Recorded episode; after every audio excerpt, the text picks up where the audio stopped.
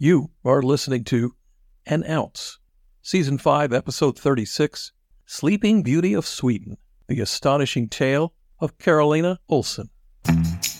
Take a moment with An Ounce, a podcast providing thought provoking anecdotes tailored with you in mind. I'm Jim Fugate, and it's my privilege to share an ounce with you.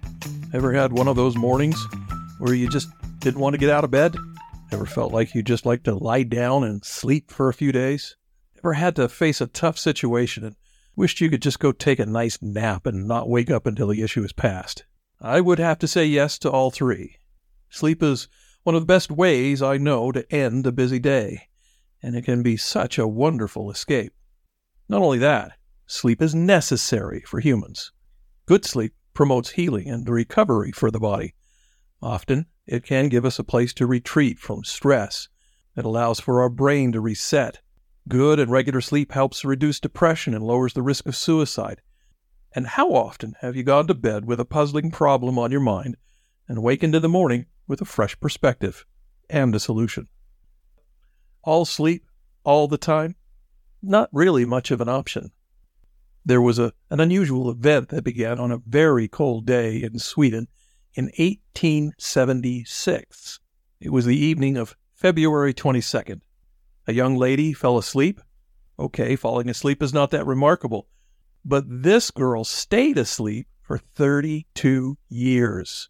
She started her epic nap when she was 14 years old. It ended 32 years later when a startled and confused 46 year old woman woke up. Karolina Ollsen of Oknö, Sweden, while on her way home from school, slipped and fell on the ice and got a little banged up. No big deal, kids do it all the time. She stood, brushed herself off, and continued home. Later in the evening, she began to suffer from jaw and tooth pain and was instructed to go to bed early to rest and be ready for the next day. However, the next day she didn't wake up and couldn't be awoken. According to the tales and stories about this sleeping beauty of Sweden, her nails and hair stopped growing, and Karolina continued to look like a 14 year old girl, but in suspended animation for 32 years. The accounts agree that her mother did her best to feed Karolina a little milk to sustain her, but she continued to slumber. Doctors tested, probed, and even delivered electrical shock, and Karolina continued to sleep. While she slept, one of her brothers passed. Her mother also passed. A new century began. She aged through her teenage years, her life as a young adult, and so much more. Finally, in 1908, a housekeeper heard a stirring in Karolina's room. Quickly entering the room, the housekeeper found her, crying, shocked, without a memory of the past three decades, and still very much the same 14 year old girl who went to bed early on February 22, 1876, to sleep off the pain of some bumps and bruises received from a fall on the ice. Nobody's really sure why she slept so long, but she did. And when she awoke, she continued for another 42 years with a healthy and active life.